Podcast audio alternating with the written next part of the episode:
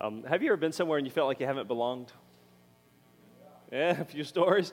Yeah, I, I, could actually share a bunch of stories. You know, dinners I shouldn't have been at, parties I, you know, just felt out of place at, or uh, uh, stages I've been on. Like, what? Why was I there? You know, like for example, preaching today. Why? You know, a few fields and courts I've been on over the years. I'm like, I should not be here. Uh, I feel out of place.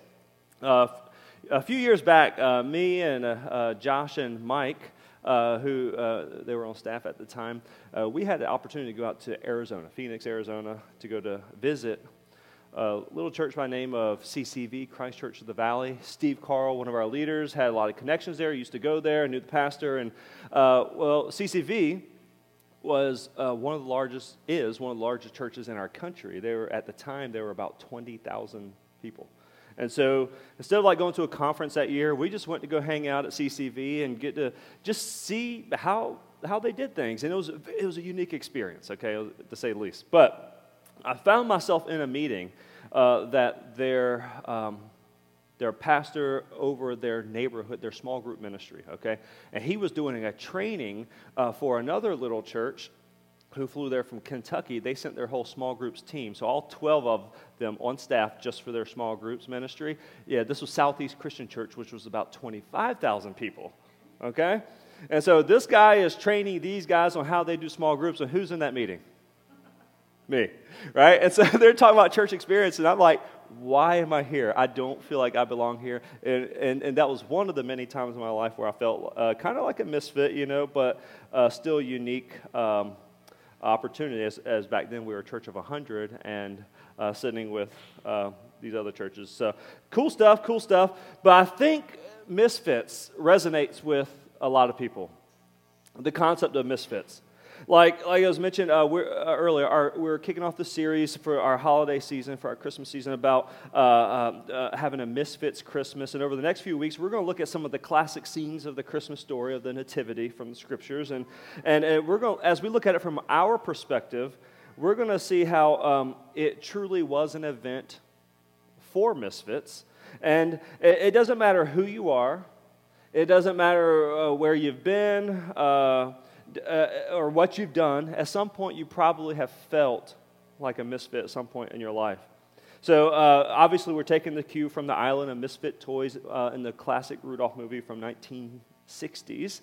And uh, some of you guys may relate to those toys, you know, uh, or, or the characters, Hermey the elf, you know, he's just a misfit, you know, or, or Rudolph the, the red-nosed reindeer didn't fit in, or um, a train with square wheels on the caboose, or Charlie in the box, a bird that swims instead of flies, a, a pistol, a water pistol that shoots jelly. And so, uh, uh, a doll. What, what was wrong with the doll? You know, years, many, many decades later, the producer said, you know what, that uh, she was a, suffering an existential crisis. You know, no one ever knew what was wrong with the doll. Um, so, uh, have a polka dotted elephant. And so maybe you've been there before where you just felt a little bit out of place, where you felt like this isn't uh, where I feel like I'm supposed to be, or I'm not doing what I'm supposed to be doing. Things, things are off, or things, things haven't worked out like I hoped they would. Or maybe you feel disappointed or disconnected. You know, maybe these are from some of your decisions, or maybe it's out of your, from out of your control. Um, so, as we look at the, the the Christmas story, we see that it is a misfit story. And you know what? It resonates with me because I think the church is kind of the same way. Is we're kind of an island for misfit toys. No offense, right? But we're kind of people with all kinds of different backgrounds. Uh, we come together with different stories, with different pains, different hurts, different, uh, different struggles, and different uh, uh ways that we're broken. And we come together, and, and in that process, we can become something useful, something beautiful. So our, our island here isn't just about recognizing our brokenness, though. It's about, it's about celebrating and living out the hope that we have uh, with something bigger and with something more because Jesus has brought us together like that. So the Christmas story is for misfits, but it also includes a lot of misfits in the story. So today we're going to look at one of those uh, stories. Uh, and we're going to see how God will bring, uh, God will use brokenness to bring about wholeness. And I think that's something that maybe you want to hear today, maybe you need to hear, is that whatever's going on in your life, there's, there's something that's feeling a little bit off course, that God can use our brokenness and He can uh, use that to bring about wholeness that we long for, that we, that we crave. And so, uh, Matthew chapter 1, we're going to be looking at the story of Mary and Joseph, okay, as they kind of uh, process the news uh, of, what the, of what's going to happen, what we know the Christmas story. So, here we go Matthew 1, verse 18. It says, This is how the birth of Jesus, the Messiah, came about. His mother Mary was pledged to be married to Joseph, but before they came together, so that's before they had sexual relations, before they came together, she was found to be pregnant through the Holy Spirit because Joseph, her husband, was faithful to the law, and yet he did not want to expose her to public disgrace. He had in mind to divorce her quietly. So, in this story, as it sets up, Mary is often uh, she's often venerated because I mean she gave birth to, to Jesus, you know. So, so we hold her in high esteem. She was the mother of the Messiah, but initially, her pregnancy was as scandalous and, and, and as gossip worthy uh, as it came in that day. Mary had been visited by an angel, and uh, she gave her the message of this miraculous birth that would take place, and that God was going to use her and bless her, uh, and she would give birth to a son. But that wasn't really an explanation that everyone else was going to buy, was it?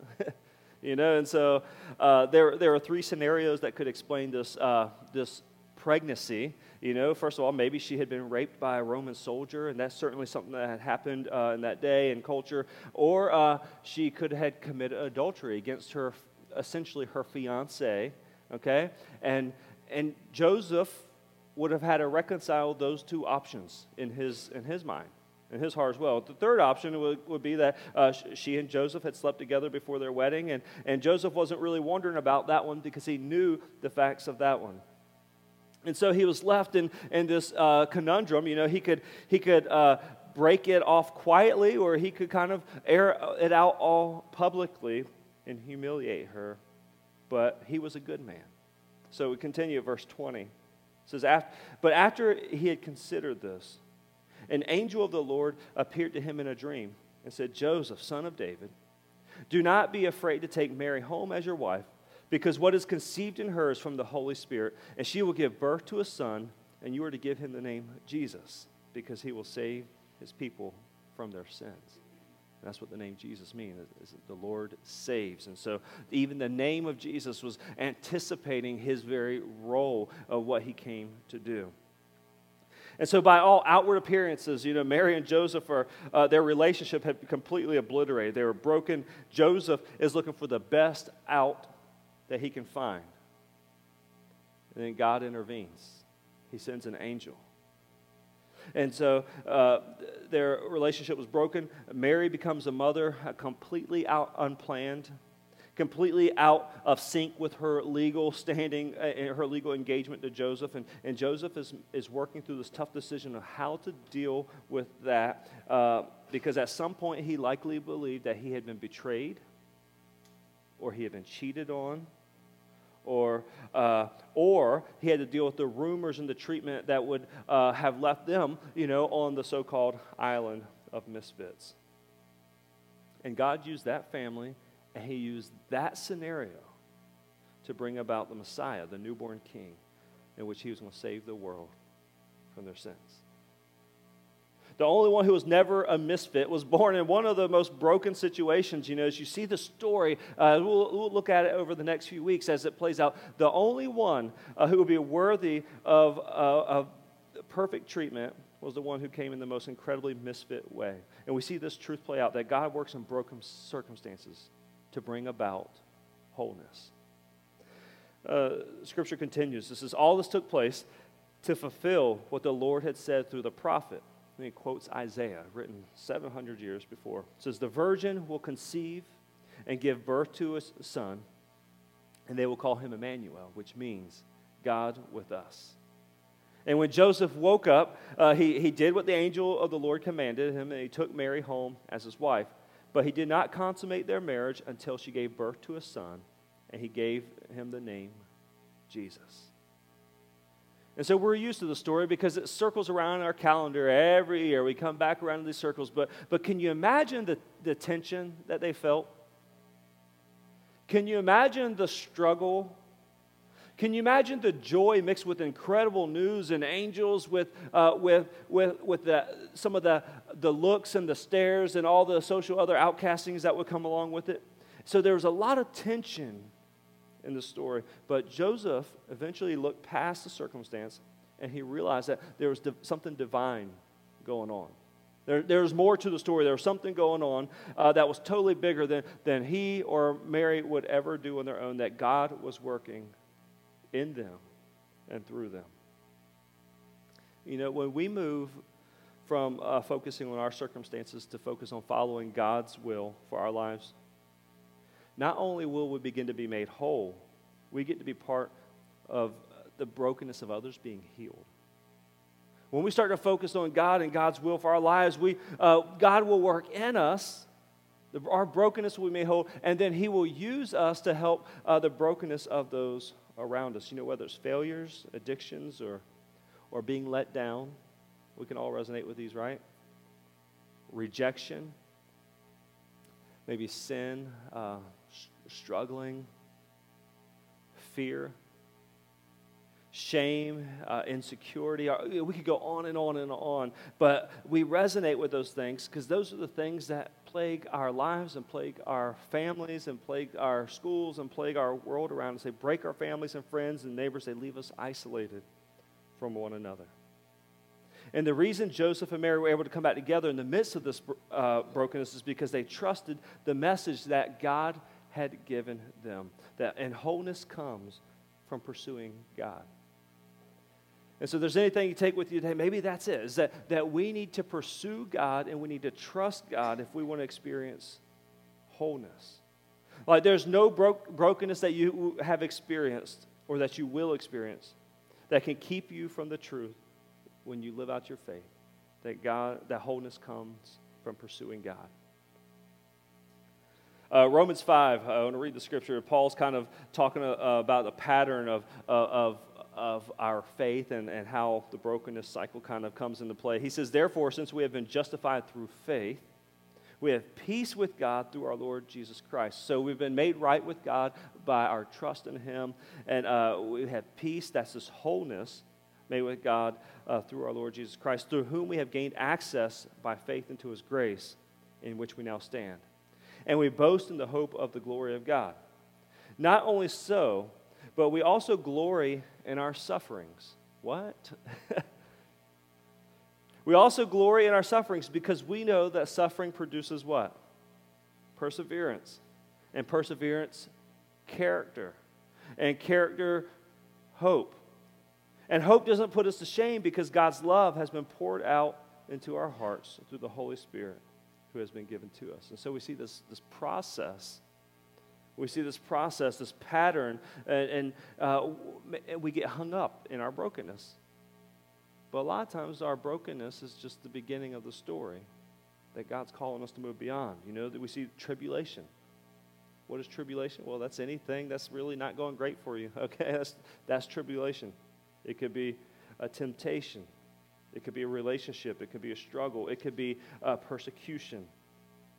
And then the next in that process, perseverance. Man, we have to stand strong for it. We have to continue to trust God, to seek God, to run after God. And then God will build character and character, hope, and hope, uh, uh, love of God through the Holy Spirit. And that's the, the angel of the Lord says to Joseph that this pregnancy is a result of the Holy Spirit. You think in all this, Mary and Joseph, uh, uh, and Joseph may have died actually by this time, uh, but do you think at the time of Jesus' death and resurrection, do you think Mary uh, regretted any of the times she felt like a misfit? You know, or you think she looked back and was like, man, that was all worth it. Like all the pain that she went through seeing her son crucified. And, but she looked back over and she knew that he was the Savior of the world. So, church, no matter how broken mentally and physically you may feel, we need to cling on to this truth that God makes up the difference with Jesus. Isn't that a good thought? Maybe that's something you need to hang on to. That no matter how broken you are, that God makes up the difference with Jesus. Whatever brokenness that, uh, that in your life, you know, uh, that God, God makes it up. He, that's the Christmas story, is that He makes up for that brokenness by sending His Son Jesus. So in 1964, when Rudolph the Red-Nosed Reindeer first aired on TV, um, you know, the Island of Misfit Toys, it, it, it never had any resolution. So, like, it, they never went back to the island and, and they were all, you know, given as presents to kids who would love them and appreciate them. So, I, I think it was assumed, uh, but it was never explicitly showed. So, you know what happened, right? Letters started pouring in to the creators from kids all over the nation. They wanted to know what happened to the Misfit toys.